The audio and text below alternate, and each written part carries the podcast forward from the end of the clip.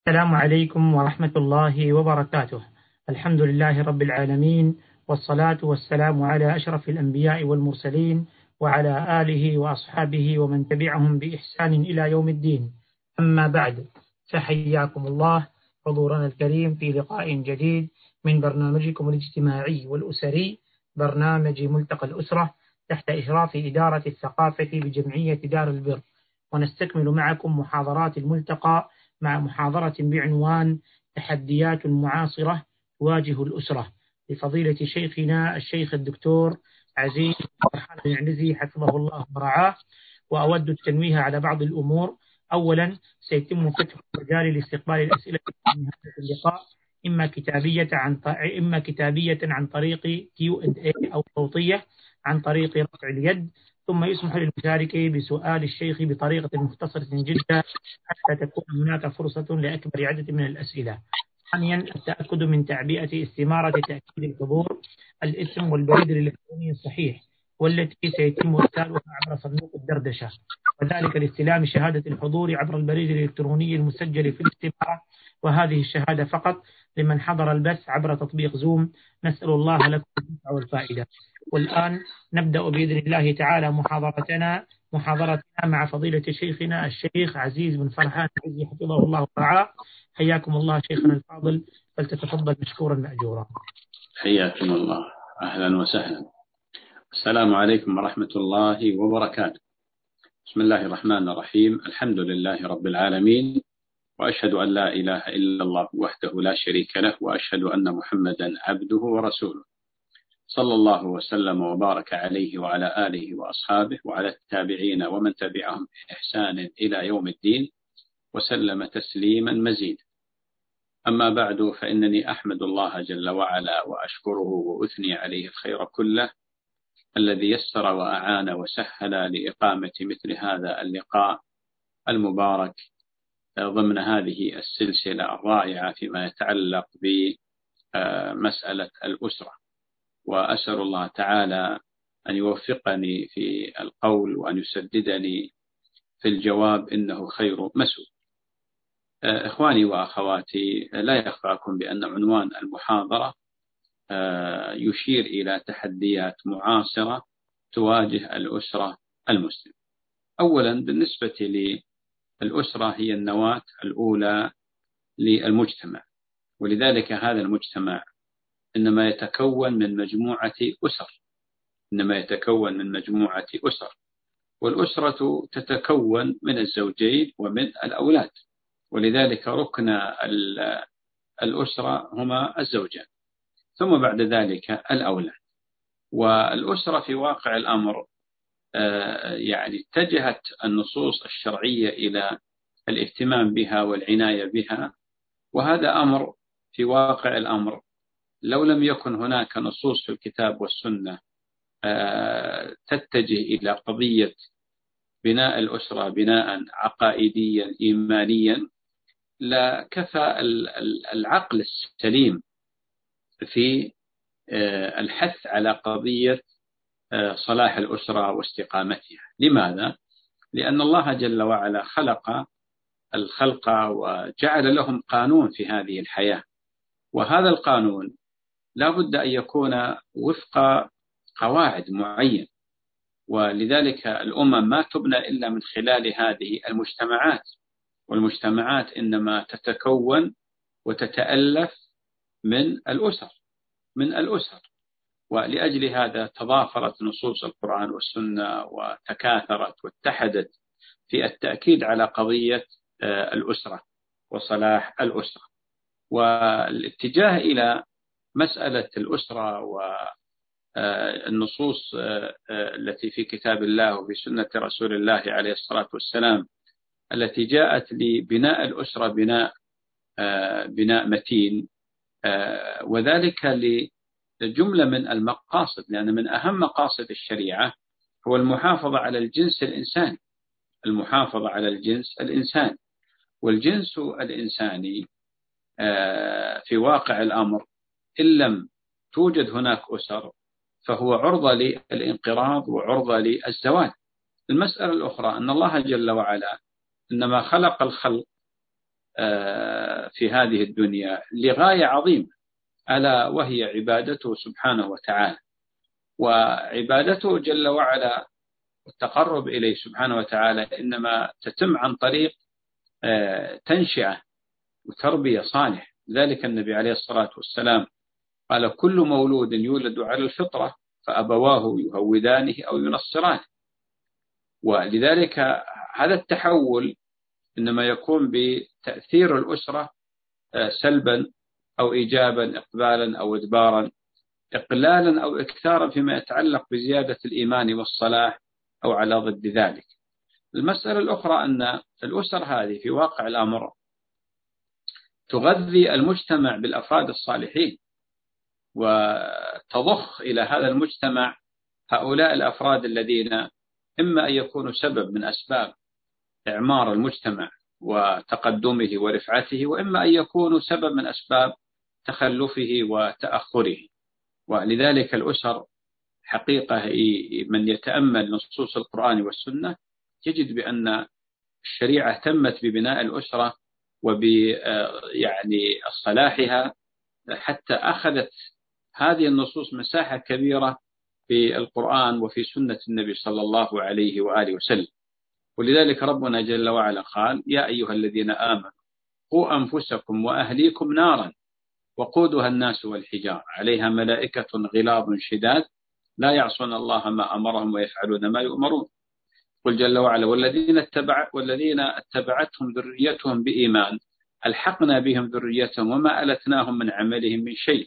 لذلك هذا التنبيه على الجزاء الأخروي إنما يشير إلى قضية التربية الدنيوية والاهتمام آه، في الأسرة وفي الذرية في الدنيا آه، حتى يكون الجزاء بمثل هذه الطريقة.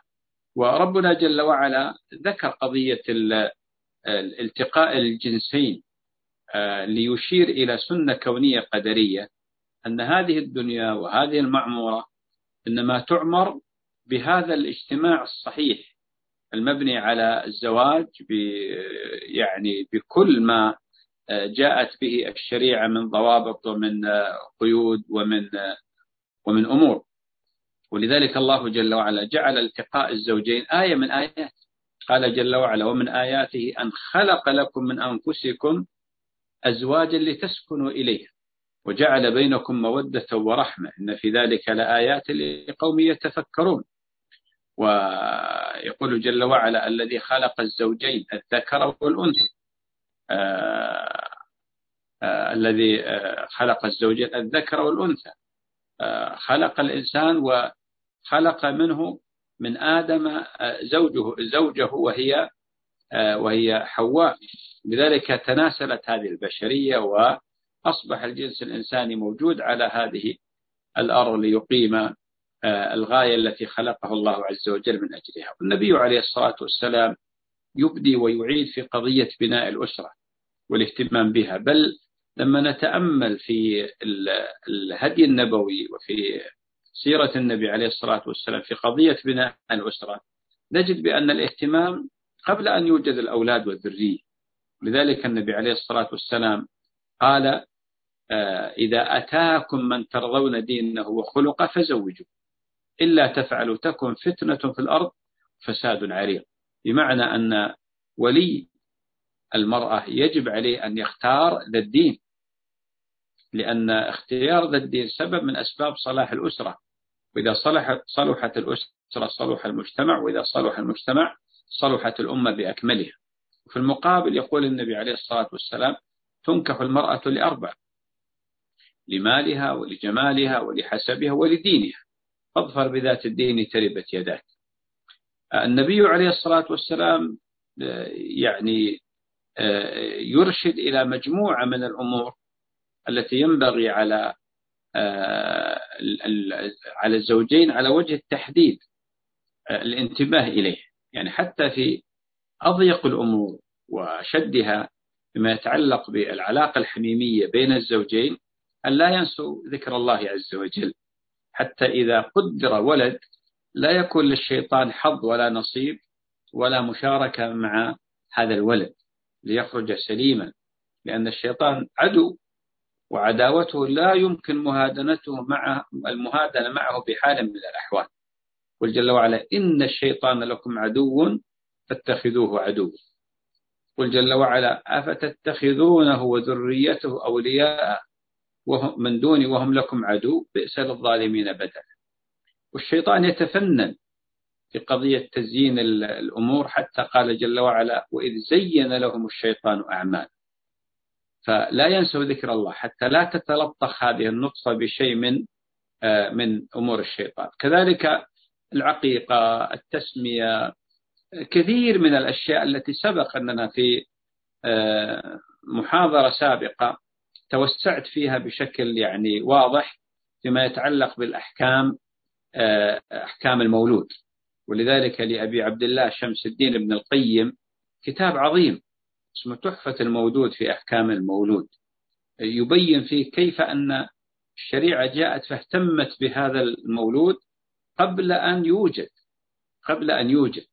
وإذا وجد أيضا ونزل وتخلى وخلق ونزل إلى الدنيا هناك أحكام كثيرة جدا. وهذا السفر مجلد يعني آه، مهم جدا لكل أسرة أن تقتني مثل هذه الكتب لتنتفع بها.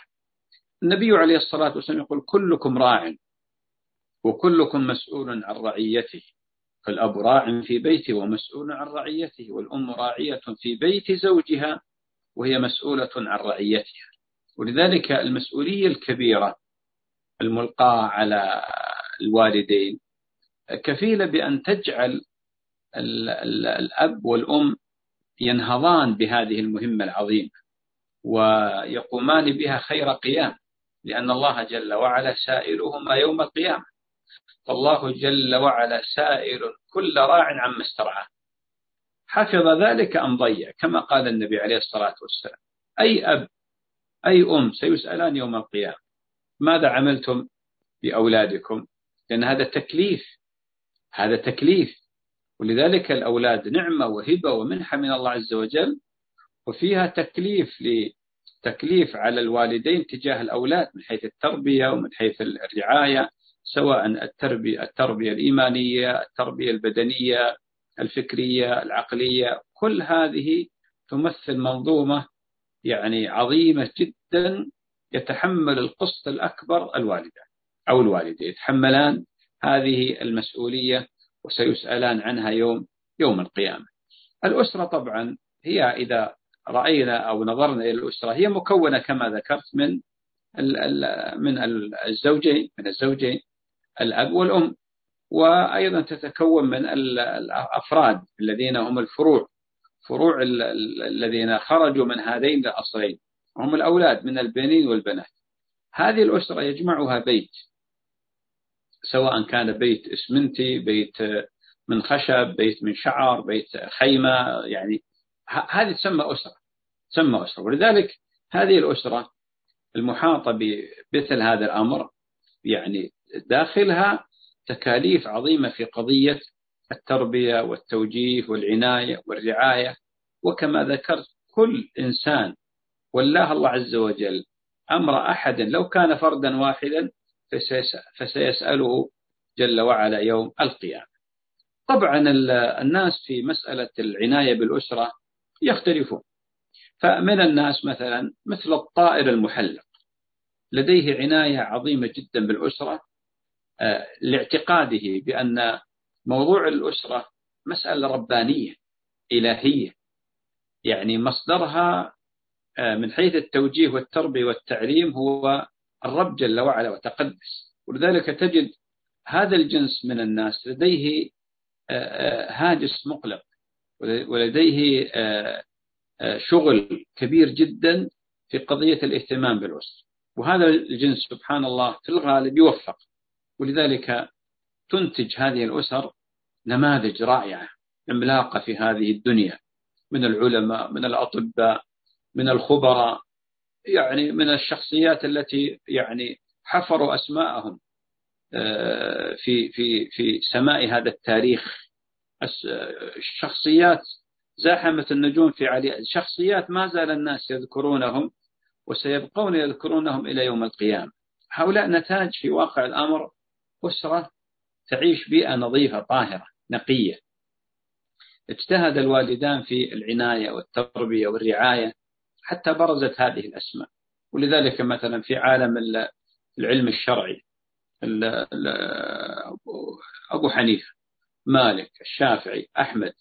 هؤلاء ما جاءوا هكذا يعني يعني حازوا هذه الأشياء هكذا مصادفة وإنما هم نتاج ومخرجات أسرة ربت هؤلاء. تربية صحيحة. سبحان الله العظيم. تجد مثلا أغلب هؤلاء الأئمة بعضهم أيتام. بعضهم أيتام ليشير إلى أن قضية دور الأم قد يكون أعظم من دور الأب. لذلك الأم قد تأخذ دور الأب على زيادة على دورها الذي تقوم فيه. الشافعي يعني كان يتيما. أمه اعتنت به عناية عجيبة. الإمام أحمد بن حنبل إمام أهل السنة والجماعة كان يتيما اعتنت به أمه. ولذلك تجدون خلف هؤلاء العظماء نساء من الأمهات والأخوات بعضهم زوجات أيضا. في إشارة إلى هناك أسماء لامعة في سماء أهل الإسلام. ليس بالضرورة أن يكونوا من العلماء علماء الشريعة. قد يكونوا من في الطب في الهندسة في الفلك وفي شتى العلوم. هناك أناس يعني نفعوا أنفسهم وأهليهم من خلال استثمار هذه الحياة الدنيا بأمور مباحة. ولذلك ضربوا بسهم عظيم في هذه الدنيا خاصة في مسائل التجارة مثلا. لأشير إلى أن الشريعة لما توجه العناية بالأسرة ليس بالضرورة أن يكون المسألة يعني آه، محصورة في قضية التدين هو القاعدة هو الأساس والبناء لكن هناك إبداعات كثيرة جدا ولذلك هذا الجنس آه، الذي فعلا مثل الطائر المحلق مثل النجم اللامع مثل الكوكب الدري هؤلاء الذين اعتنوا بأسرهم عناية عظيمة. هؤلاء فعلا هم تيجان على الرؤوس في المقابل للأسف الشديد هم الجنس الثاني لديهم إهمال يعني شديد جدا آه، في قضايا التربية. وإنما هو ممكن يكون قد اقترن بامرأة ولمجرد إفراغ هذه الفضلة والشهوة. فمثل ما يقول بعض مثلا المثل العامي يقولون يخلف وينسى. يخلف وينسى. يعني ما عنده اهتمام ما عنده عناية. لا بنفسه ولا بأولاده.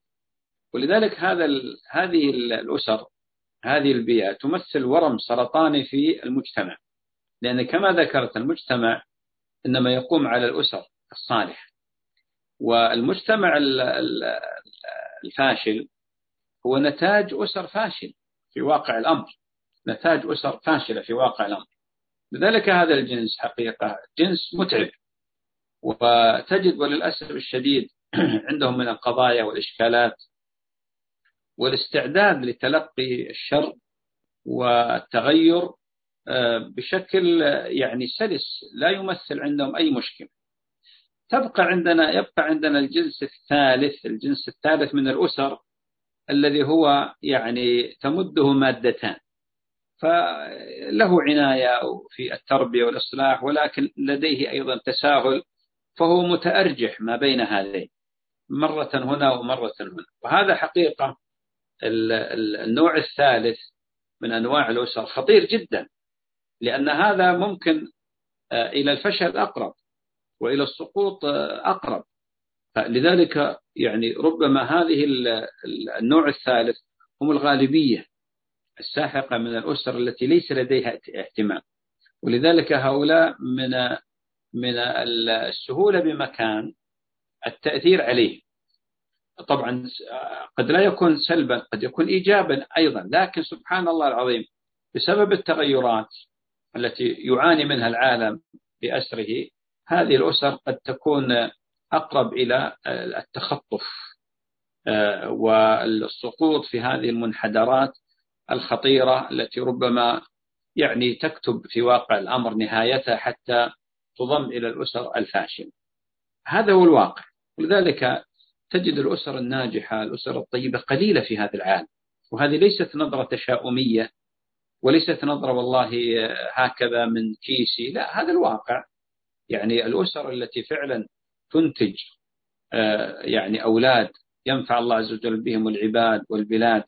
إذا ما قارناه ببقية الأسر نجد في واقع الأمر آه، يعني نجدها من الندرة بمكان من الندرة بمكان. طبعا ما من شيء إلا وله أسباب. يعني يعني من المهم جدا حينما نتحدث أن نبتعد عن المثالية وأن نكون واقعيين. والتشخيص تشخيص الأدواء مهم جدا لوضع الداء عرفت الشر لا للشر لكن لتوقيه. ومن لا يعرف الخير من الشر يقع فيه.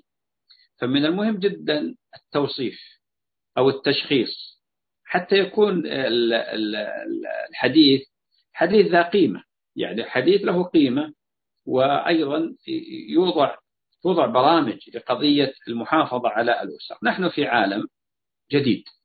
يعني الآن الجميع يعترف بأننا في عالم جديد. ففي تغيرات سريعة جدا. يعني عجلة التغير التي يتعرض لها الناس سريعة جدا. يعني آه، يصبحون على آه، أمر ويمشون على أمر آخر. يعني أصبح الناس آه، أمام هذا الفضاء المفتوح أمام هذه التقنات أمام هذه الوسائل أمام هذا الحال الذي جعل العالم قرية واحدة إن صح التعبير هناك تغيرات. تغيرات عقائدية تغيرات فكرية تغيرات سلوكية تغيرات في العادات والتقاليد تغيرات في النظرة في يعني النظرة إلى الأشياء. هذا واقع لا يجوز لأحد أن يعني يدس رأسه في الرمل أو التراب ويقول لا ما في شيء. لا العالم يتغير. يعني لسنا نحن فقط آه، مثلا اللي اللي يحصل عندنا تغير. العالم كله هذا التغير إما إيجابي وإما تغير سلبي. هناك تغير إيجابي.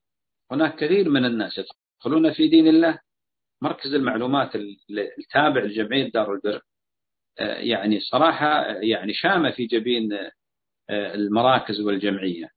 في رمضان أسلم يعني أعداد كبيرة جدا. إذا هذا تغير إيجابي. سببه ما هو؟ سببه نشاط واستثمار واستغلال لهذه الوسائل التي فعلا وصلت إلى هذا هذه الأعداد فعلا جعلتهم يعتنقون الإسلام. هناك تغير سلبي سلبي عند الآخرين وسلبي عندنا نحن. ولذلك حقيقة يعني من المهم جدا حينما آه، نتكلم عن مثل هذا الأمر أن نشخص الواقع. عندنا تغيرات كبيرة جدا وسريعة قديما. يعني كان التغير في المجتمعات بطيء بطيء جدا. يعني يعني خلال السنة ممكن تتغير عادة ممكن يتغير شخص. الآن لا عندك أشخاص كثر يتغيرون. عقول تتغير أفكار تتغير مبادئ قيم عقائد سلوكيات. وسبب ذلك هو هذا الفضاء المفتوح. هذا الفضاء المفتوح. هذا وسائل التواصل التي فعلا حطمت الحدود الجغرافية الفضائية. يعني ما أصبح هناك في حدود جغرافية أرضية صحيح بين الدول وبين المدن. حدود الفضائية الجغرافية انتهت. أصبح الإنسان الآن ممكن أن يتابع صوتا وصورة وعلى الهواء مباشرة حدث معين في بلد يمكن في الأقاصي القصية من الكرة الأرضية في بلاد بعيدة جدا. ممكن شخص يدخل ويشارك ويحاور ضمن هذه الغرف آه، وهو في بيته ولكن يدخل مع مجموعة من بلاد شتى. هذا كله في واقع الأمر يؤثر آه، يعني على آه، مسألة مسألة البشر والعقول. ولذلك الآن حقيقة يعني التحديات الخطيرة التي تواجه الأسر في واقع الأمر تحديات الكلام فيها طويل لكن ممكن أحصرها آه، في مسألتين. تحديات تمثل آه، تهديد الجانب العقائدي الإيماني وهي الشبهات الشبهات والتهديد الجانب السلوك الأخلاقي وهي الشهوات وهي الشهوات. الجانب جانب الشبهات. الشبهة سميت شبهة لاشتباهها بالحق لأنها هي صورة حق لكنها باطل. هكذا سميت الشبهة. لذلك قال بعض العلماء ما سميت الشبهة؟ شبهة إلا لاشتباهها بالحق. الشبهات هذه في واقع الأمر. يعني تدور حول أمور منها قضية الغلو والتطرف والتكفير مثلا. هناك من يسعى لصيد الشباب وإلقائهم في مثل هذه الشبكات في قضية الغلو والتطرف والتكفير وتحريضهم على بلدانهم ولاة أمورهم علمائهم على مجتمعهم. ومرت فترة من الزمن شاف الناس كيف أن هؤلاء الشباب نقلوا المعركة إلى بلادهم. لماذا؟ لأنهم تلوثوا بفيروس التكفير فيروس الغلو والتشدد. وأغلب هؤلاء وأنا ناقشت مجموعة كبيرة منهم إنما ضحية لمثل هذا السيل الجارف من المقاطع والفيديوهات والرسائل عبر وسائل التواصل الاجتماعي. هناك أناس قد قد لا يكونوا من المسلمين. فلكنهم يعني يصيدون مثل هؤلاء الشباب الأغرار ويوجهونهم سهام إلى بلادهم.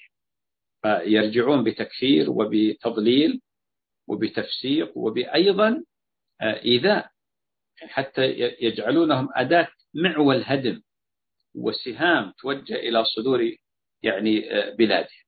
هذا جانب. الجانب الآخر إلقاء الشبهات التي تضعف الإيمان والعقيدة في في نفوس المسلمين. وهذا للأسف أيضا كثر. هناك سيل جارف من الشبهات التي يقذفون بها من مكان قريب أو بعيد ويحاولون من خلالها آه، إطفاء جدوى الدين في نفوس الشباب وفي نفوس آه، الأولاد. ففي ال في ال هذا الكم الهائل من الشبهات قد يكون في البداية الشباب آه، يردونه ويرفضونه لكن مع كثرتها وتكرارها قد يألفون هذا الشيء وربما يصبح الشاب متأرجح مضطرب آه، مرتبك متلجلج ما يعرف يعني يعني كيف يجيب وبعضهم يصبح صيد سهل ربما خرج من الإسلام ظاهرة الإلحاد الموجودة الآن في كثير من بلاد العالم الإسلامي تشير إلى هذا الأمر. هذا الإلحاد ما أتى صدفة هكذا وما أتى في مسألة لحظة أو شيء لا إنما آه، هو استقبال لمثل هذه الشبهات وتشربها ثم بعد ذلك هذا الشاب الذي ليس لا يمتلك آه، خلفية شرعية أو ثقافية ولا يمتلك حقيقة الشيء الذي من خلاله يستطيع دفع مثل هذه الشبهات أصبح صيدا سهلا.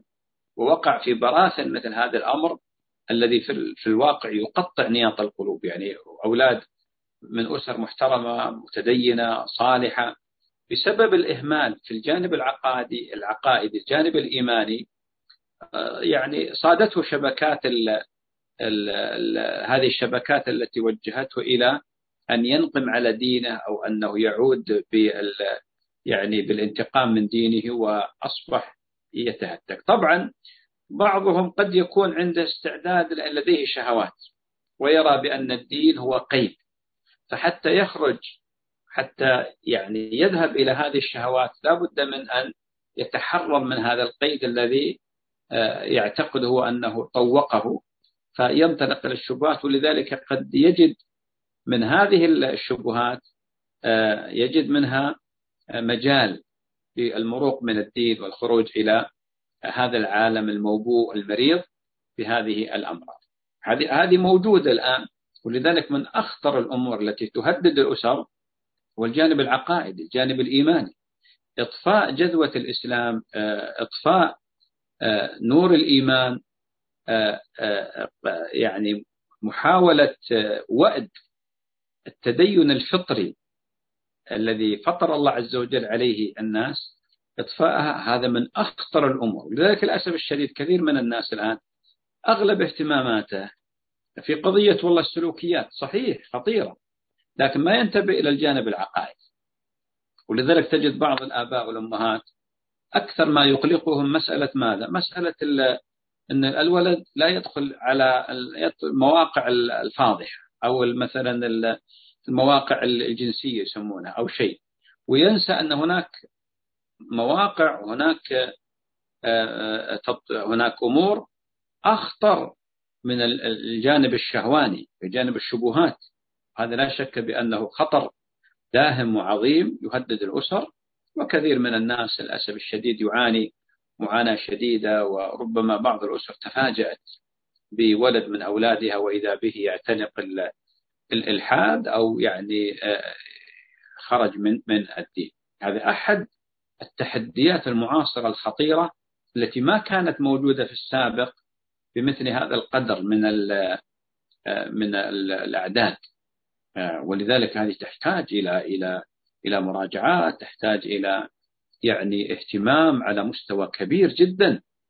لأن في الغالب في الغالب أن الإنسان ما يمكن أن يخرج من دينه نقمة على الدين. ما يمكن أبدا أن يخرج نقمة على الدين كما قال آه، هرقل لما سأل أبا سفيان هل يقول عن أتباع النبي عليه الصلاة والسلام هل يزيدون أم ينقصون؟ قال يزيدون. قال هل يخرج منهم أحد نقمة على الدين قال لا. لأن الدين الإسلام دين دين يتناغم مع الفطرة. دين ينساب مع النفس البشرية الصالحة المستعدة. ها؟ انسياب الماء الرقراق في الجداول النقية الصافية. دين ما أحد آه، تجرد من الأهواء ونظر. واستمع لله اعتنق. هؤلاء الذين يسلمون. سبحان الله العظيم. كيف أسلموا؟ بعضهم يعني من الخبراء والمفكرين والنخب. بمجرد أن تجرد من الأهواء وقرأ عن دين الإسلام أسره دين الإسلام. ما ملك إلا أن يدخل في هذا الدين وأن يعتنقه الجانب الآخر هناك تغيرات كثيرة أيضا في الجانب السلوكي مسألة الشبهات. قديما يعني كانت المسألة يعني ممكن تقو يعني آه، تكون محصورة في مسألة يعني مسائل الزنا مسائل النظر مسائل كذا وكذا. تطور الأمر الآن أصبحت هناك إشكالات كبيرة تتعرض لها الأسر. في انقلاب في التصورات فيه آه، تحول في المفاهيم آه، فيه استعداد لبعض الشباب إلى أنه يعني ممكن ينخرط في أي شيء يمكن آه، أن يقود إلى مثلا يعني أكرمكم الله ما يتعلق ب يعني اللواط ما يتعلق ب يعني معاشرة الرجل للرجل معاشرة المرأة للمرأة. في صورة قبيحة وفجة تخالف الفطرة الإنسانية الإنسانية. ولذلك لوط عليه السلام ماذا قال؟ أتأتون الذكران من العالمين؟ تذرون ما خلق لكم ربكم؟ يعني شيء غير طبيعي. لاحظ سبحان الله عقوبة قوم لوط عقوبة شنيعة. الله عز وجل لما أنزل عليهم العذاب وعاقبهم عقوبة ما عوقبت بها أمة من الأمة. لماذا؟ لأن هناك انقلاب في المفاهيم انقلاب في التصورات. هناك تغيير لسنة الله الكونية القدرية في الخلق والعباد. لذلك الآن يوجد كثير من الشباب بسبب هذا ال ال ال الإغراق من المشاهد من المقالات من الروايات من الاستهداف الشباب. أصبح هناك بعض الشباب يعني استهان بهذه المسألة وأن كأنها مسألة طبيعية. وهذا الكلام حينما أقول أقول لأنه واقع موجود واقع موجود الآن. يتفاجأ كثير من الآباء والأمهات بانحراف ولد انحراف سلوكي خطير. قديما يعني يعني انحرافات يقع في زنا يقع في كذا يقع في شرب مخدر في شرب خمر في آه، مثلا مخدرات.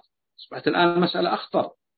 والسلوكيات هذه تتجدد ولا تبقى عند حال واحد ولا تبقى عندها هذين التحديين تحدي جانب الشبهات اللي يمثل تهديد خطير للعقيدة والإيمان وجانب السلوك الجانب السلوك الأخلاق الذي يهدد في واقع الأمر جزء كبير من من الدين. هذا هو اللي الآن تتعرض له الأسر تتعرض له الأسر. ويعني التحكم بهذه المواقع أو بهذه القنوات أو بهذه الجهات من الصعب من الصعوبة بمكان أصبح العالم قرية واحدة. من الصعب جدا أن الإنسان يتحكم. الآن أطفال صغار بأيديهم محمول. ربما تقع يعني يقع نظرهم على مقاطع خادشة للحياة مقاطع فظيعة ردة الفعل في البداية عنيفة لكن قد يألف هذا الطفل هذا الشيء ربما يصبح يصبح سلوك له آه، يتعامل به في حياته وهذا يهيئه إلى قضية الانحراف الكامل نسأل الله العافية والسلام. هذا هو التشخيص الواقع آه، بالنسبة للأسر والتحديات اللي التحدي آه، جانب شبهة وجانب شهوة. جانب الشبهة الآن أخذ وضع غاية في الخطورة تمثل في جوانب فيها غلو تطرف وتكفير لجنس من شب من أولادنا وشبابنا وتمثل أيضا في هدم للإيمان وللإسلام في القلوب تمثل في آه، بث الشبهات عن القرآن التشكيك في سنة النبي عليه الصلاة والسلام التشكيك في المسلمات في مسلمات كل أمة من الأمم عندها مسلمات يعني. يعني مثلا عندنا من المسلمات بعثة نبينا عليه الصلاة والسلام مسلم ما يمكن لأحد ينكر هذا الشيء. عندنا القرآن عندنا مسلمات ثابتة ما يمكن. آه، فالضرب على مثل هذا الأمر لا شك بأنه يخلخل خاصة لما يكون عند الإنسان فقر علمي وفقر ثقافي هنا يصبح من السهولة جدا آه، الصيانة طيب ما العمل؟ هو العمل أولا لا بد أن نذكر قاعدة مهمة جدا وهي أن الأمور كلها بيد الله. الأمور كلها بيد الله عز وجل. والله عز وجل خلق كل شيء فقدره تقدير وهذه القاعدة يا أخواني يا أخواتي ترى مهمة جدا. لماذا؟ لأن تعطينا راحة آه، وتعطينا آه، وتمنحنا التؤدة في قضية كيفية التعامل. الله عز وجل قال وخلق كل شيء فقدره تقديرا. قال جل وعلا إن كل شيء خلقناه بقدر. قال جل وعلا فقدرنا فنعم القادرون. والنبي عليه الصلاة والسلام ما ذكر أصول الإيمان قال أن تؤمن بالقدر خيره وشره ولذلك الهداية هداية التوفيق بيد الله ليس بيد البشر. بيد البشر هداية الدلالة هداية الإرشاد. أضرب لكم مثال. نوح عليه السلام نوح أول نبي من أنبياء الله عز وجل. وينزل عليه الوحي ويعطيه الله الآيات. ومع ذلك ما آمن معه إلا قليل. ما استطاع أن يهدي بل ما استطاع يهدي زوجته وابنه وابنه هذا يشوف الماء السماء كأفواه القرب. آه، تمطر والأرض تتفجر ينابيع وهو يقول سآوي إلى جبل يعصمني من الماء. سآوي إلى جبل خلاص هذا الجبل هو اللي يعصمني فاستطاع نوح عليه السلام. ولوط عليه السلام ما استطاع أن يهدي زوجته. محمد بن عبد الله صلى الله عليه وسلم ما استطاع يهدي أعمامه بعض أعمامه وليس كلهم. آه، يرون كان يلقب يصفون بالصادق الأمين. مخايل مخايل الحسنى والنبوة منذ صغره كانت نواطق بالحسن. تشير إلى أن هذا نبي. ومع ذلك لما دعاهم كفروا به.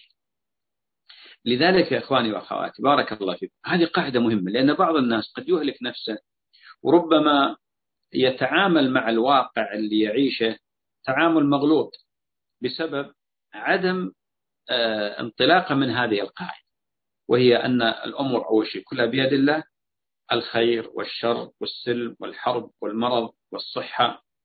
والغنى والفقر والصلاح وكل هذه بيد الله عز وجل. كل هذه بيد الله. لله الحكمة البالغة في ذلك. الأمر الثاني الله عز وجل أمرنا بهداية الناس هداية دلالة. هداية دلالة هداية إرشاد آه، هداية تبليغ. آه، أما هداية التوفيق فبيده. قال جل وعلا إنك لا تهدي من أحببت ولكن الله يهدي من يشاء. فهنا يأتي الدور الثاني في قضية ماذا؟ قضية أنني أعرف كيف أدعو وكيف أوجه وكيف آه، يعني أكسب الأولاد. نحن نتكلم الآن على الأسرة لكن هذا لا يعني أيضا أن الإنسان يترك الآخرين يترك المجتمع. هذه قاعدة مهمة جدا وهي تمثل أساس في قضية العلاج لمثل هذه التحديات التي تواجه الناس. آه، مسألة أخرى فيما يتعلق بقضية التربية. التربية مثل ما ذكرنا قبل قليل لابد أن يتحمل الأب والأم المسؤولية كاملة. وأن لا يلقوا بالمسؤولية لا على جهة تعليمية ولا على جهة شرعية. صحيح هي تشترك لكن أنت المسؤول الأول. المنابر مسؤولة التعليم مسؤول لكن المسؤولية الأساس مثل ما يقول عندنا فرض وعندنا سنة. عندنا أصل وعندنا فرع. الأصل أنت الوالد والوالد ويجب عليهم أن يفترضوا مخاطر. يعني نحن في وقت الآن ما ينبغي لنا أن يعني كأنه يقول لا مثل مثل بعض الناس الآن يموت جار يقول لا أنا يمكن ناسيني ملك الموت. لا. يعني افترض أن ملك الموت بيمر عليك مرة ثانية. كذلك نحن كأسر نفترض هذا الشيء. ممكن يتعرض أي أسرة. إذا كان بيوت الأنبياء تعرضت لمثل هذا وش اللي يعني يفرقنا نحن عنهم؟ فلذلك يعني آه، دائما توقع المفاجآت يعطينا حلول يعطينا آه، أخذ الأمور ما يسمى بالاستباقية الأحداث. يكون عندنا يعني مبادرة مسابقة لتحصين الآن انتشر وباء كورونا الناس وين راحوا راحوا يطعمون راح يأخذون اللقاح مثلا. آه، في ناس يعني سنويا يأخذون اللقاح سبب من الأسباب. الانفلونزا ويمكن الله عز وجل نفعهم بهذا اللقاح. كذلك الآن نحن في عالم عندنا عالم في مفاجآت مفاجآت. يعني ما ما تدري. ولذلك الإنسان يعني يعتبر بما يحصل لغيره. فيستعد يحصن أولاده يلقنهم يربيهم تربية صحيحة ها؟ والأمور بيد الله عز وجل. هذه مسألة مهمة. الأمر الآخر عندنا إشكالية في قضية القدوات وهذه حقيقة مسألة غاية في الخطورة. أغلب الشباب الآن طبعا طبيعة النفس البشرية آه، يعني تنظر إلى القدوة. المفهوم القدوة عند أغلب الناس هو الشخص المشهور الشخص المبدع الشخص الذي يأتي بكذا وكذا مثلا سواء كان في الخير أو الشر. في ناس شوف الآن بعض القراء مساجد يقلد إمام الحرم. أئمة الحرم. هذا يقلد فلان وهذا يقلد فلان. في طلبة علم يقلدون مشايخهم حتى في جلستهم في حديثهم في كلامهم. ليش؟ لأنه يعتبر قدوة. في هناك يعني قدوات سيئة والأسف الشديد. والآن عالم ال social media إن صح التعبير أبرز لنا نماذج سيئة جدا. نماذج غاية في السقوط وغاية في ال ال يعني الانحراف. أصبح هذا الغر ينظر إلى هذا الشخص على أنه قدوة وفي الواقع أنه قدوة سيئة. في الواقع أنه قدوة سيئة. إذا من المهم جدا أني أنتبه أنتبه إلى قضية القدوة. القصص القرآني الذي أخذ مساحة كبيرة من القرآن ما الهدف منهم؟ من أهداف القصص القرآني وأهدافه كثيرة وغاياته كثيرة أن النفس البشرية يعني فيها الجانب التقمص الشخصية العظيم الشخصية المبدعة. تجد الإنسان يتمثل هذه الشخصية أحيانا حتى في في يعني بعض الناس لما يقرأ في سيرة السلف الصالح في قيام الليل تجده يستفيد. يسمع عن الحسن البصري ويسمع عن محمد بن سيرين ويسمع عن الإمام أحمد. تجد يتأثر. تأثر هذا طبيعي. للأسف الشديد وجود قدوات سيئة أسهم إسهام كبير في انحراف كثير من الشباب وأيضا في استعداد كثير من الشباب إلى السقوط في حمأة هذه الأشياء التي ذكرتها اللي تمثل جانبين جانب الشبهة وجانب جانب الشهوة. ولذلك من المهم إخواني أن نعتني بأولادنا وإذا كان ما عندنا القدرة على يعني أو نكون مثلا عاجزين بدرجة معينة نربطهم بالقدوات. يستمع إلى قراءة فلان يستمع إلى محاضرة فلان إلى درس فلان. أيضا النماذج الطيبة ليس بالضرورة أن يكون يعني مثلا طيار طبيب مهندس رجل فضاء. يعني الآن والله شوف فلان اللي اللي صعد إلى الفضاء مثلا. أنت تزرع فيه الآن يعني قيمة مهمة جدا بحيث أنك تجعل هذا الولد لديه علو همة. بعيد عن الإسفاف بعيد عن السقوط بعيد عن وينظر إلى هذه الأشياء نظر بازدراء. شوف هذا يجعل منه قدوة كذلك البنات ليس بالضرورة. طبعا من المهم قاعدة أني أربطهم برموز الإسلام أمهات المؤمنين بالصحابيات بالعالمات اللي ولله الحمد أصبحوا يعني الكتب جاءت بذكرهم. كذلك فيه عندنا كثير من النساء اللي أبدعنا وقدمنا خدمات للبشرية وللإنسانية وللإسلام ولبلادهم ولمواطنيهم. كذلك أنا أقصد لابد حقيقة أن يعني نركز على جانب القدوة. نحن الآن في وقت ما نستطيع مثل قديم مثلا الناس عندهم إمام الجامع الخطيب يذهبون يعني يرى بعض الناس أن هذا قدوة. مثلا لأن ما عندهم وسائل التواصل الاجتماعي. الآن تتفاجأ أنت يعني عندك ابن صغير والله آه، يقلد مثلا أحد ساقط من الساقطين أو بنت تقلد ساقطة من الساقطات رأت فيها قدوة لأن عندها جرأة وعندها كذا وعندها كذا فأصبح هناك يعني غاية أصبح هناك خطر آه، ليس بالسهل وليس بالأمر الذي نغض الطرف عنه. فإبراز القدوات الصالحة في الجوانب الدينية والدنيوية اللي يمثلون فعلا قدوات وقدموا خدمة لدين الإسلام وقدموا خدمة لأوطانهم. هذا مهم جدا مهم جدا. ولذلك يقول أول فتشبهوا إن لم تكونوا مثلهم إن التشبه بالكرام فلاح. تشبه بالكرام فلاح. وهذا هي هي طبيعة بشرية هي فطرة إنسانية. دائما سبحان الله الجانب الشخص المؤثر القوي اللي مبدع أو اللي عنده طرح مثلا معين الناس يقلدون. يقلدون يتبعون. الآن وللأسف الشديد القدوات الصالحة النافعة القدوات المبدعة حتى في مسائل الدنيا مغمورة مغمورة أمام هذا الضجيج من القدوات السيئة من النماذج الساقطة للأسف الشديد. أصبحوا يقدمون أنفسهم للشباب على أنهم الله قدوات طيب كيف أفعل هذا؟ أعتني. يعني أنبه الولد على أن هذا ما يصلح قدوة. هذا الذي يصلح قدوة. هذه مسألة مهمة. مسألة أخرى يعني دائما سبحان الله مثل ما يقول العلم في الصغر كالنقش على الحجر والعلم في الكبر كالخط على الماء. يعني مثل واحد يكتب على الماء يذهب. في الصغر دائما يعني دائما سبحان الله العظيم كلما كانت التربية مبكرة قوي يعود الولد سواء كان ذكر أو أنثى. فالاهتمام منذ الصغر. يعني لا ننتظر حتى يقع الفأس في الرأس من كان عنده أطفال من كان عنده أولاد صغار. زرع الإيمان. حتى يعيشون حياة نظيفة. الله عز وجل وفقهم لحياة طيبة. من عمل صالحا من ذكر أو أنثى وهو مؤمن فلنحيينهم حياة طيبة ولنجزينهم أجرهم بأحسن ما كانوا يعملون. هذه مسألة غاية في الأهمية ينتبه لها الناس. مسألة العلم الشرعي. العلم الشرعي أصبح الآن العلم الشرعي ضرورة لكل أحد لكل أحد. لا يتساهل أحد في مسألة طلب العلم الشرعي.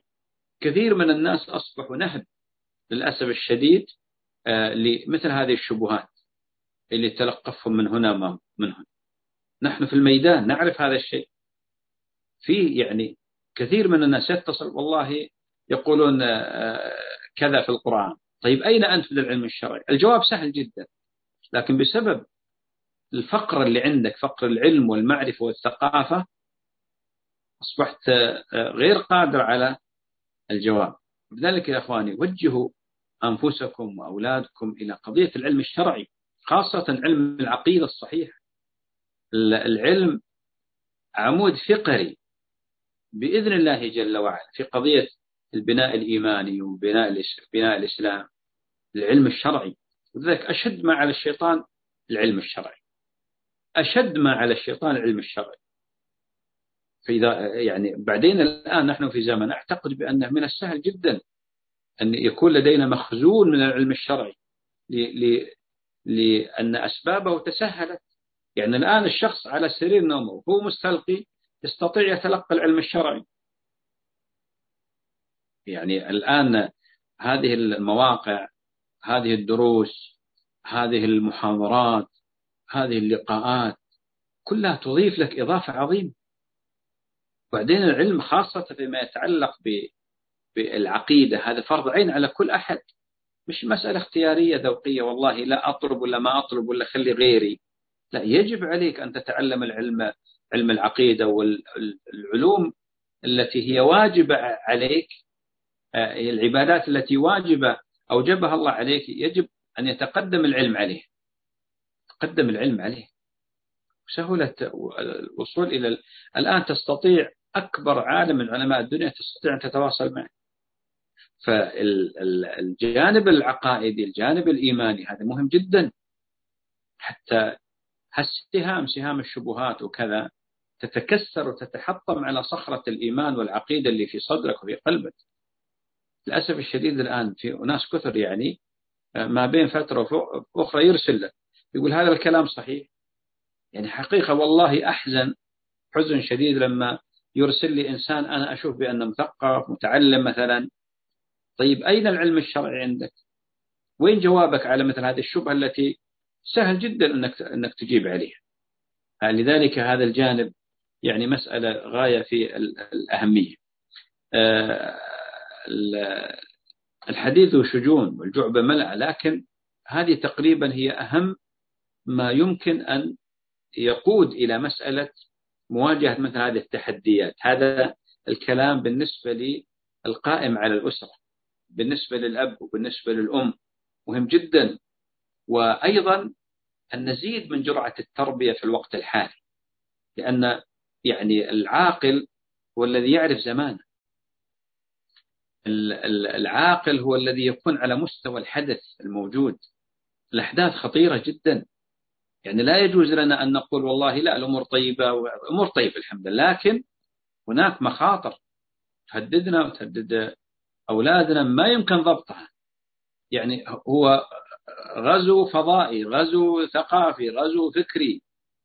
ينزل عليك وأنت ما تشعر فيه. وربما أنت أنت من كثرة إدمانك على مثل هذه الوسائل إدمانك عليها تتغير من حيث لا تشعر. أنت أنت تتغير من حيث لا تشعر. لماذا كان السلف يضعون أصابعهم في آذانهم حينما حينما يمر مبتدع أو صاحب شبهة؟ يقول حتى لا يعلق شيء في نفسي فأجاهد نفسي في انتزاعه. الحمد لله نحن مثل ما قال الإمام مالك أنا على الحق وأنت الشك وأنت على الشك. لما جاء شخص قال أناظرك. قال تناظرني في ماذا؟ أنا على الحق وأنت شكاك. اذهب إلى الشكاك مثلك. فالآن حتى بعض الآباء وبعض الأمهات من كثرة رؤية بعض المقاطع رؤية بعض هذا الهراء الذي يعني آه، يأتيهم من هنا ومن هناك هو مع مرور الوقت قد يتغير ولا يشعر. لكن الذي عنده علم شرعي هذه صخرة عظيمة. هذه الشبهات هذه الأشياء اللي ترد هذه تتناثر تتحطم على هذه الصخرة. هناك طبعا مسائل كبيرة جدا يحتاج الناس يتعاونون عليها ويعني آه، يتعودون عليها. يعني عندنا مثلا من التحديات الخطيرة. آه، غياب كثير من العادات الطيبة يعني بعض الناس الآن يستهين بقضية العادات. العادات يا إخواني في تقديري خادمة للدين. العادات الطيبة خادمة للدين. أغلب العادات تجد مصدرها شرعي ديني. أغلب العادات. يعني الآن بعض الأمهات لما تقول عيب مثلا لبنتها عيب يعني أكيد له له مصدر له أساس من كتاب الله ومن سنة رسول الله عليه الصلاة والسلام. الاحتشام احتشام البنت احتشام الولد يعني في مجتمعات إلى عهد قريب إلى عهد قريب الولد عيب يطلع وما عليه غترة أو عصابة أو عيب. هو هو الناس يحتقرونه هو ما يمكن. هذه تخدم هذه هذه تدل على أن هناك حياء هناك حشمة هناك صيانة. صون الإنسان نفسه البنت كذلك. عندنا يعني احترام الكبير في المجالس. الآن تجد بعض المجالس فيها كبار سن والولد آه، طأطأ رأسه على هذا المحمول. لا احترام ولا تقدير ولا شيء. هذا عيب عند الناس. وهذا يتسق وينسجم ويتناغم مع ما جاءت به الشريعة من احترام الكبير احترام المجلس احترام كذا. فالآن قضية العادات مهم جدا العادات الطيبة. أنا لا أتكلم عن العادات السيئة المصادمة للنصوص الشرعية لا. أتكلم عن العادات الطيبة. يجب إحيائها يجب الحديث عنها. كثير من العادات ذهبت. لما يظهر الولد لابس لبس للأسف الشديد حتى مساجدنا الآن صارت آه، يعني ما تخلو. ولد يجي لابس يصلي لابس لبس غريب جدا. هذا ما كان موجود في الفترات السابقة. ما كان موجود. لذلك من المهم جدا إحياء هذه العادات إحياء المجالس. إحياء المجالس. أنا أنا أعرف أنها صعبة. طبعا أنا لا أتكلم عن زمن كورونا. زمن كورونا ممنوع الاجتماع أو التجمعات. لكن أقول ينبغي أن يكون أساس المجالس مدارس. كثير من الناس خريج مجلس وليس خريج جامعة. قد يكون المجلس هذا أضاف إليه إضافات تؤثر في سلوكياته ما لا تؤثره كثير من المدارس. يخرج رجل حتى في مسائل الدنيا. تجار من كبار التجار أصحاب مليارات ما درسوا وربما فشلوا في الدراسة. لكن تربية مجالس تربية بيوت خرج أصبح تاجر. نفع الله به العباد والبلاد. إحنا لا يعني لما نتكلم لا يعتقد أحد والله فقط نحن نقول والله الدين هو الأساس هو القاعدة. الدين هو الأصل. لكن أيضا ندعو إلى أن الإنسان يستثمر الدنيا ويكون إنسان يعني فاعل مؤثر في مسائل الدنيا يكون له حضور أيضا في مجتمعه. على أي مستوى المستويات الطيبة الطاهرة النظيفة؟ فهذه مسألة مهمة. قضية أيضا هناك يعني جهات كثيرة جدا تشترك في مس في مسألة آه، يعني معالجة هذه التحديات الخطيرة التي تواجه الأسر المنبر. ينبغي أن يكون له دور كبير في قضية التوجيه والإرشاد. كثير من الناس قد يكون عنده مشكلة في بيت لكن يحتاج إلى كلمة من هذا الخطيب اللي ارتقى صحوة هذا المنبر واعتلى أعواده. ينتظر كلمة حتى أنه يؤديها. ممكن يترجمها ترجمة عملية في بيت. التعليم كذلك. النخب سواء الإعلاميين الشعراء أحيانا قصائد تؤثر ما لا يؤثر منهج من المناهج. لما يكون والله قصيدة مثلا سواء في الفصحى أو في النبطي أو في العامي ويكون يعني فعلا فيها تقديم نصيحة تقديم شيء عملي يعني فيه حلول ناجعة فيه أيضا نفخ في هذه الجذوة الموجودة في نفس خاصة كل مسلم. أحيانا هناك يعني جذوة لكنها ضعيفة فالنفخ فيها هو الذي يجعلها حية. فلذلك هذه مهم مشاركة كل من يستطيع أن يدلي بدلو وفق القواعد الشرعية وفق الضوابط المرعية والأمور النظامية. لماذا؟ هذا كله في نحن سفينة واحدة. المجتمع في سفينة واحدة. الجميع يشترك في رسو هذه السفينة إلى بر الأمان وأؤكد على قضية أن التغير سريع وخطير. ولذلك يجب أن نكون نرتقي إلى مستوى هذا الحد. نرتقي إلى مستوى هذه الأحداث إلى هذه التغيرات. من المهم جدا الحوار مع الأولاد. من المهم جدا استكشاف ما ما ما لديهم من من أمور. قد يكون الولد يحضر معك بجسده لكن هو غائب بعقله وروحه عنك. غائب بعقله وروحه عنك. سواء في جانب الشبهة الغلو أو ال ال ال الارتباك اللي حصل عنده بسبب الشبهات أو في جانب السلوكيات. في جانب الانحراف السلوكي. هذا مهم جدا. الحوار النقاش. إعطاء وقت للأسرة مهم جدا بحيث أني أحاول قدر المستطاع أعطي وقت للأسرة. آه، مراعاة الجوانب النفسية والمشاعرية مع الأولاد هذه هذا منهج شرعي منهج ربوي النبي عليه الصلاة والسلام يعني في ما يعني في كل موقف من المواقف الأسرية تجد له صلى الله عليه وسلم حالة في قضية التعامل مع الأولاد في تقبيلهم المسح على رؤوسهم احتضانهم ترك مساحة للعب معهم تحفيز هؤلاء الأولاد وبعث روح العمل والجد وأيضا يعني الترقي حتى يكون له همة عالية. كل هذا موجود ولله الحمد موجود في سنة النبي عليه الصلاة والسلام. لعلي أكون بهذا قد يعني حصرت يعني هذه التحديات التي تواجه الأسر وحاولت أني أضع يعني حسب قدرتي وطاقتي في هذا الأمر فيما يتعلق بالخطوات العملية.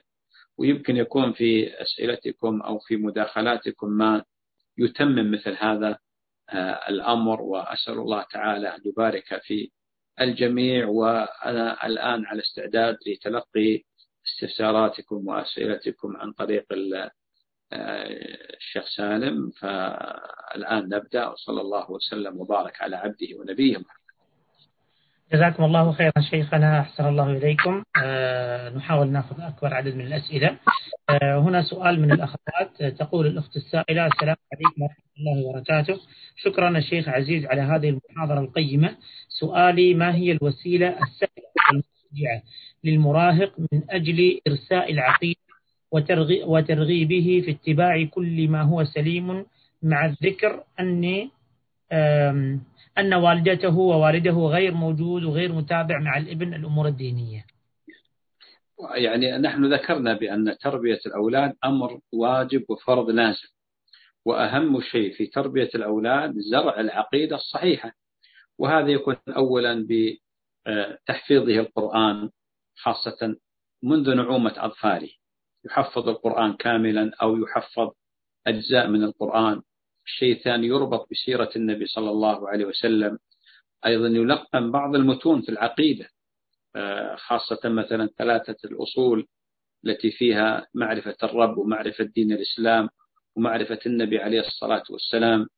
آه، أيضا ترسيخ معاني الحلال والحرام في نفسه. هذا الجيل متى ما إن فعلا ركز عليه واستهدف بمثل هذه الخطوات ومثل هذه الوسائل آه، يعني آه، بإذن الله بإذن الله آه، في ضمانة ان ان أن هذا الجيل وهذا الولد سينجو بإذن الله تعالى من من هذه التحديات التي فعلا ذكرت بعضها وأجملتها في قضية الشبهة والشهوة. لماذا؟ لأنه عنده حصانة، عنده تطعيم. أصبح الآن مطعم محصن عن مثل هذه الشبهات وعن مثل هذه الشهوات. جزاكم الله خيرا. شيخنا نأخذ سؤال شفهي محمد الحمادي الأخ حسن علي. الأخ حسن ممكن تفتح.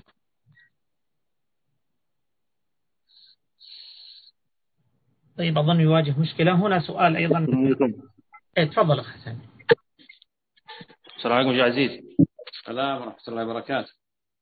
شيخ الله يبارك فيك. آه، آه، بخصوص آه، تربية الأطفال الشيخ مرات نحن عندنا يعني مثلا خواتي يعني يزعلون مثلا إذا أنا شلت ولدي من منهم يعني من عندهم خصوصا يعني انه ما يمسك خصوصا ان عيالهم يعني مثلا يمسكون اليوتيوب.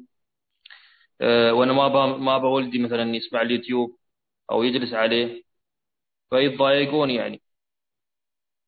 والله يا أخي الفاضل بالنسبة لي يعني إذا كان تعتقد بأن ابنك إذا دخل إلى مثل هذه المواقع أن هذا يؤثر على سلوكياته وأنهم يشاهدون أشياء غير جيدة لابد أن يكون لك دور في التأثير على أخواتك أنهم يؤثرون على أولادهم ولا تكن سلبي.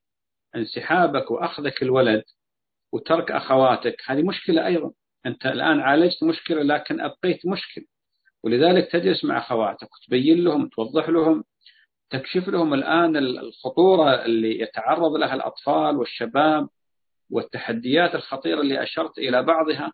تفهمهم وتقنعهم بشكل هادي وتبين لهم خطورة هذا الأمر وعدم التهاون. يعني قضية ترك الأولاد وإطلاق اليد لهم يشاهدون ما يشاءون هذا خطر كبير جدا وتخبرهم بأنهم سيتفاجؤون في يوم من الأيام ممكن يحصل كذا. قل لهم الكلام هذا. ممكن يحصل كذا ممكن يحصل كذا ممكن يحصل كذا.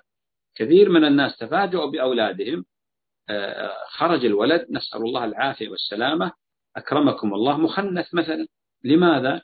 لأن ترك الولد وأدمن على مثل هذه المواقع وضربت رجولته ضرب ضربت ذكورته أصبح يعني يعني إلى جنس الإناث أقرب. من البنات من ضربت أنوثتها فأصبحت إلى جنس الذكور أقرب.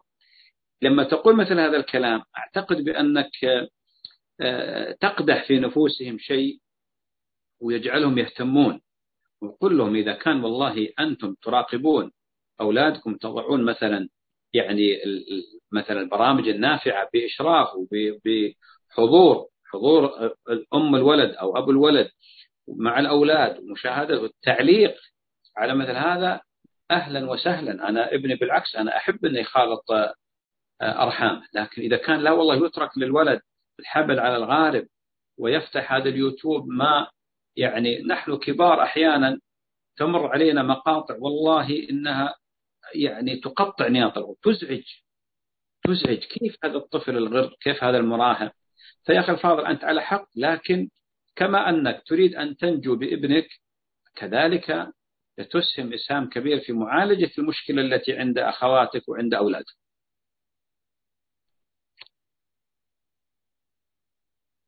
جزاك الله خير شيخ. حفظك الله. آه شيخنا هنا سؤال أيضا آه من الأخوات. تقول الأخت بنتي في آه 15 سنة من العمر آه ترفض الحجاب. وماذا أفعل؟ والله يعني طبيعي يعني يمكن هذه البنت آه، نسيتوها آه، إذا كنتم فعلا يعني آه، مهتمين بالحجاب. البنت سبحان الله منذ الصغر لما يصير عندها مثل هذا الأمر تهتم في الحجاب وتصبح يصبح الحجاب لها عادة يعني ما ما عندها أي مشكلة. لكن أحيانا تنشأ البنت وما يلتفت لها إلى مثل هذا الأمر هنا يصعب عليها. يصعب على يصعب عليه في قضية الحجاب. ولذلك أختي الفاضلة لابد من إقناعها وإفهامها بأن هذا أمر فرضه الله وأنك أنت تسألين ممكن تستنطقينها أنت تحبين الله عز وجل؟ الجواب جزما سيكون نعم. إذا اللي يحب الله عز وجل يطيعه. الله عز وجل يقول كذا وكذا. هذه آيات الحجاب. أنت تحبين النبي عليه الصلاة والسلام؟ ستقول جزما نعم. إذا اللي يحب النبي عليه الصلاة والسلام يطيعه. والنبي عليه الصلاة والسلام يقول كذا وكذا. تحبين أمهات المؤمنين؟ نعم أمهات المؤمنين. كنا يحتجبن وكذا وكذا. والحجاب خير لأن الله أمر به. فالجانب جانب الإقناع الحوار الحديث هذا مهم. لذلك أعنكم الله أنتم أمام أمر يعني تحتاجون تعطون أنفسكم يعني مساحة ونفس في قضية حوار وكذا وأيضا اختيار الرفقة مهم جدا. أحيانا بعض البنات قد تكون محل سخرية عند بنات ما يعتنين بالحجاب فتجد نفسها غريبة مع هؤلاء البنات أو إذا جاءت ممكن أنهم يتندرون وكذا فتخبرين بأن هؤلاء لا ينفعونك بحسنة يوم القيامة. هؤلاء سيتخلون هؤلاء أعداء لأن الله تعالى قال الأخلاء يومئذ بعضهم لبعض عدو إلا المتقين. تختاري لها رفقة صالحة طيبة يشجعونها على الحجاب وتعيش مناخ نظيف وطيب في مسألة الحجاب. آه الأخ بدر الشامسي تفضل ممكن تسأل الشيخ. بارك الله فيك الشيخ على المحاضرة الطيبة. حياك الله يا بدر. لو سمحت الشيخ بس هل من مرجع أقدر أرجع له يعني أثقف نفسي لتربيه أولادي لأن تحصل معك بعض المواقف؟ أنت ما تريد مثلا أن تتصرف بتصرف خطأ أو تصرف مثلا تطمع في شيء معين. فهل أنا أريد الحين أثقف نفسي من البداية لتربية الأولاد والتصرف معاهم بتصرف شرعي؟ والله يا بدر شوف ما في أجمل ولا أفضل ولا أرقى من سيرة النبي عليه الصلاة والسلام. هذا أفضل شيء. فالقراءة في سيرة النبي عليه الصلاة والسلام كيفية تعامل توجيه النبي عليه الصلاة والسلام مهم جدا. النبي عليه الصلاة والسلام ما ترك شيء إلا وذكره لنا. والموضوع هذا مختوم ولله الحمد. في كثير من طلبة العلم من العلماء يعني موجود في المكتبة. لو بحثت مثلا تجد هناك كتب في تربية الأبناء تربية الأولاد. هناك مثلا حتى في رسائل في مسألة يعني آه، أسئلة العقيدة آه، للأطفال. مثلا كتيب صغير ممكن هذا يلقن الطفل هذه الأشياء. آه، أحيانا أخوي بدر يعني ليس بالضرورة أن تكون الأشياء اللي تقرأها تستطيع أن تطبقها واقعيا وعمليا. قد يكون يصلح لغيرك. لكن أنت أسرتك قد تحتاج يعني إلى نوع معين من التعامل. يعني بعض الأسر آه، قد لا يصلح معها بعض القواعد الموجودة. آه، بعض الأسر تحتاج إلى كمية من الترغيب أكثر من الترهيب. بعض الأسر لا تحتاج كمية من الترهيب أكثر من الترغيب. بعض الأسر فيها توازن. ولذلك من المهم جدا لما تقرأ في سيرة النبي عليه الصلاة والسلام تقرأ في هذه الرسائل آه، تتشكل عندك آه، يعني ثقافة تستطيع من خلالها أن تقدر الأمور. يعني هي ليست المسألة واحد زائد واحد يساوي اثنين في قضايا التربية تنتبه لها. فأحيانا مثل يعني آه، ضربت أنا مثال بعض الأولاد ما يصلح معه إلا أنك مثل ما يقولون بالعامية تعطيه العين الحمراء يتأدب. بعض الأولاد لا ما يصلح. هذا ممكن يجعله يتيه أكثر. فهي القضية ثقافة يصير عند الأب. يعني ممكن أنك تشوف الآن بعض أقارب عند نوع من التربية. ليس بالضرورة أنك أنت تقول والله أبغى أصير مثل فلان. لأن عندك الأولاد اللي في البيت والأهل اللي في البيت يحتاجون أسلوب معين. كونك أب أن تفهم واقع بيتك. أحيانا بعض الآباء سكوته هي رسالة للأولاد يفهمونها. وبعض الأسر الأولاد إذا سكت الوالد يقول هذه موافقة لاحظ كيفية يعني اختلاف المفاهيم. اختلاف المفاهيم. يعني بعض الأولاد يتأدب لأنه عرف بأن أبوه سكت على تصرف معين وأنه غاضب. بعض الأولاد لا يفسر السكوت هذا رضا وربما يستمر في يعني ولوج هذا الطريق الخاطئ بارك الله فيك شيخ واضح جدا. جزاك الله خير. بارك الله فيك بدر. آه، شيخنا حفظكم الله. هنا سؤال أيضا. ما هي الخطوات أو ما هي خطوات العلاج بعد أن وقع الأولاد في الشبهات أو الشهوات وللأسف؟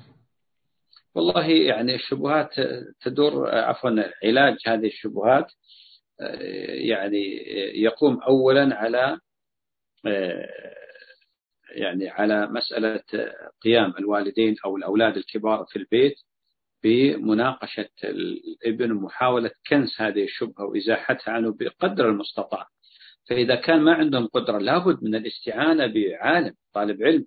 أنا أذكر مرة من المرات يعني جاءني رجل كبير في السن بعد الدرس درس الفقه اللي كان في جامع الملك فيصل فوجدته يعني آه، واضح يعني مكسور الخاطر تألم فقال لي عندي ولد صغير تفاجأت فيه آه، وإذا به يعني آه، يقول كلام عظيم جدا كلام خطير. فهذا الولد ضحية هذه المواقع اللي أنا نبهت عليها. فحقيقة لم يكن عندي وقت. فكلمت اثنين من طلاب العلم الأفاضل الأماثل اللي لهم يعني دربة وقدرة على الحوار والنقاش وكذا. فقلت له هذا تلفون فلان وهذا هاتف فلان تكلم معهم وأنا يعني أعطيتهم الخبر فيها. الحمد لله يعني استعان بهم طبعا الرجل يقول أنا ما استطعت أني يعني أقنع هذا الولد. في جلسة واحدة اقتنع ولله الحمد. لماذا؟ هؤلاء طلاب علم. هؤلاء يعني عندهم القدرة على الحوار وعلى النقاش وعلى رد الشبهات. فالحالة الأولى يعني أنت كوالد أو أنت كأم مناقشة وحاول إزاحة وكنس وطرد هذه الشبهة من قلب الولد. إذا ما استطعتم أو رأيتم بأن الولد آه، سكت سكوت آه، حياء أو خجل وشفتم بأنه غير مقتنع ضروري ضروري تستعينون تستعينون بطالب من طلاب العلم بأحد العلماء. هذا غاية في الأهمية. لذلك الله عز وجل جعل هؤلاء العلماء صمام أمان للناس. فتتواصلون الحمد لله جمعية دار البر فيها أخيار وفضلاء مركز المعلومات فيه أخيار وفضلاء على قدر كبير ولله الحمد من استيعاب مثل هذه الأشياء والحوار والنقاش ورد مثل هذه الشبهات. شيخنا أيضا هنا سؤال ما حكم الألعاب الإلكترونية مثل البوبجي وغيرها؟ وهناك شتم فيها وهل يجوز اللعب بها؟ طبعا القاعدة الشرعية أن الأصل في الألعاب الحل والجواز والإباحة ما دام ألعاب الأصل فيها يعني هذا الأصل فيها لكن التحريم طارئ يعني مثلا الألعاب مثلا هذه اللي فيها سجود لصنم أو ركوع مثلا هذه محرمة ولا يجوز الألعاب اللي تقود إلى آه، شتم ولعن وسب هذه محرمة ولا تجوز لأن النبي عليه الصلاة والسلام نهى عن اللعن وقال لعن المؤمن كقتله والمؤمن ليس باللعان ولا بالطعان. لذلك المسألة راجعة إلى ماذا؟ راجعة إلى قضية ما ما ما يعني تشتمل هذه الألعاب آه، من أمور. أما إذا كانت ألعاب يعني عادية طبيعية ما فيها شتم ولا سب ولا لعن ولا فيها قادح من قوادح العقيدة يعني الأصل فيها الحل والجواز. بشرط أيضا أن لا يكون فيها تضييع للصلوات بشرط أن لا يكون فيها قمار وميسر يعني مسألة الدخول في القمار.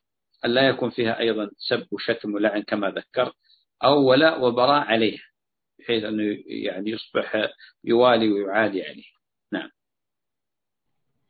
آه، هنا أيضا سؤال شيخنا كيف كيف أحفز أولادي صغارا وكبارا على مداومة الصلاة؟ وحب الدين ولله الحمد. وهم هم يؤدون الصلاة لكن أريد حافز معنوي غير مادي. الحافز المعنوي التذكير بالأجر والثواب لأن النفس البشرية دائما يعني تتطلع إلى الثواب سواء الثواب الدنيوي اللي هو مثلا التحفيز المادي أو الثواب الأخروي. فيعني خاصة التبسط مع الأولاد. لما يقال والله الآن صليت كذا لك كذا حسنة والحسنة بعشر أمثالها تضاعف إلى سبعمائة ضعف إلى أضعاف كثيرة. هذه نصوص صحيحة ثابتة عن النبي عليه الصلاة والسلام. أيضا التذكير بأن هذه الصلاة سبب من أسباب دخول الجنة. الصلاة سبب من أسباب العصمة من الشيطان ومن الشرور. الصلاة سبب من أسباب انشراح الصدر. الصلاة سبب من كذا. مهم جدا. ذلك النبي عليه الصلاة والسلام لما إذا حزبوا أمر يقول أرحنا بها يا بلال. هذه رسالة لنا. أن الصلاة طمأنينة وراحة والصلاة سبب من أسباب السكينة. بهذه الطريقة وأيضا التخويف من طريقة المنافقين التخلف عن الصلاة وإذا قاموا إلى الصلاة قاموا كسالى يراؤون الناس ولا يذكرون الله إلا قليلا. أثقل الصلاة على المنافقين صلاة العشاء وصلاة الفجر. هذه كلها لما يلقن فيها الصبي يعرف بأن يعني لما ينشأ الصبي على مثل هذه النصوص يحذر ويخاف أنه تفوت صلاة الفجر ولا تفوت صلاة العصر أو العشاء أيضا قضية التخلف والتكاسل عنها. فهذه هي المحفزات الإيمانية الصحيحة اللي فعلا وأيضا قضية الخاتمة.